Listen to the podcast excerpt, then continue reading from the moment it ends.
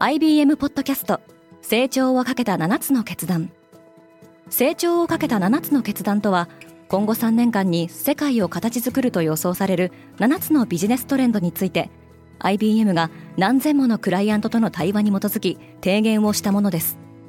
このポッドキャストでは変化の激しい時代において企業が下すべき成長をかけた7つの決断について日本 IBM の7人の専門家と考えていきます。今お聞きのリスニングサービスにてぜひフォローボタンからフォローをお願いします。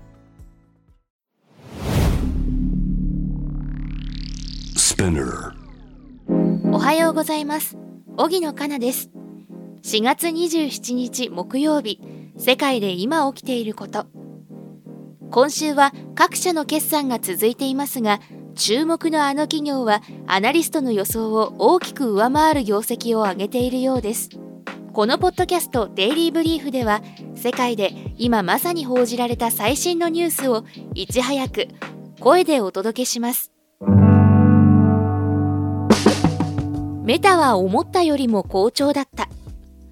Facebook や Instagram を運営するメタが先ほど発表した2023年1、3月期決算は売上高が前年同期比3%増の286億4500万ドル、純利益が24%減の57億900万ドルでした。売上高は市場予想を上回り、決算発表後の時間外取引で株価は一時、同日終値より12%という大幅な上昇を見せました。メタの主力事業であるインターネット広告は景気の減速によって2022年以来強い逆風にさらされメタは数度にわたる大規模レイオフを断行してきました。今回の好調な決算からはネット広告に回復の兆しが見えてきたとも言えそうです。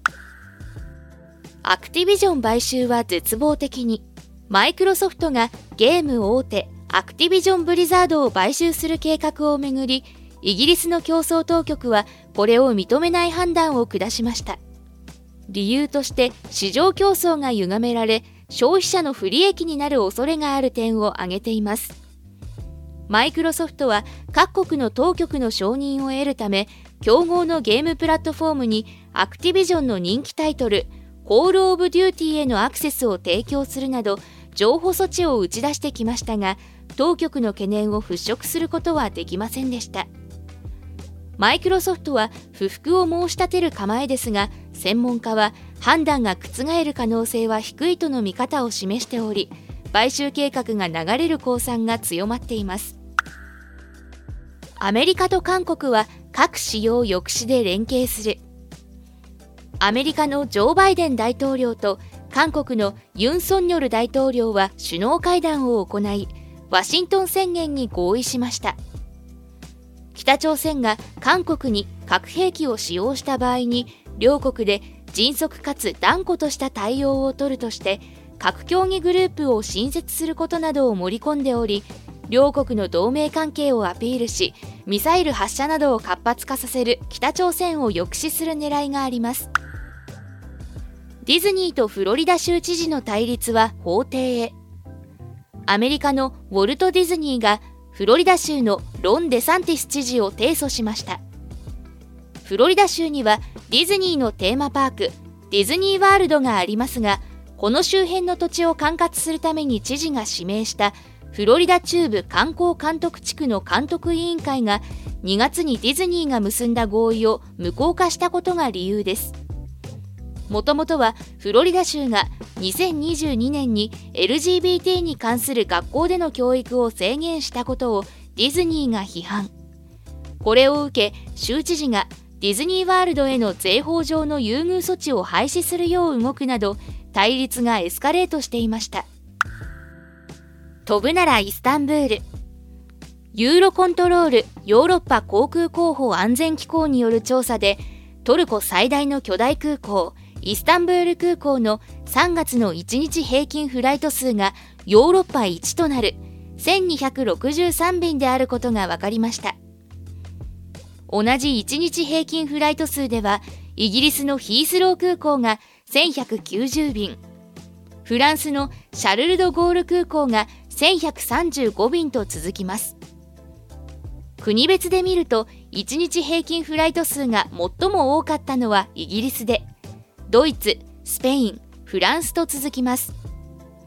トルコはヨーロッパ内で6位につけていますが2年前の同じ月と比べるとそのフライト数はおよそ30%も増加しています。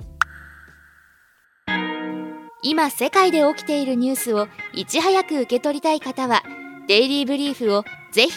Spotify、Apple Podcast、Amazon Music などでフォローしてくださいね。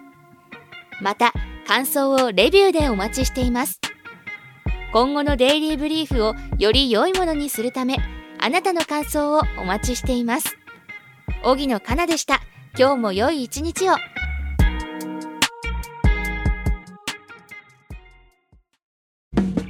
リスナーの皆様より多くのリクエストをいただいている話題のニュースを深掘りしたエピソードを週末の有料版で配信中です。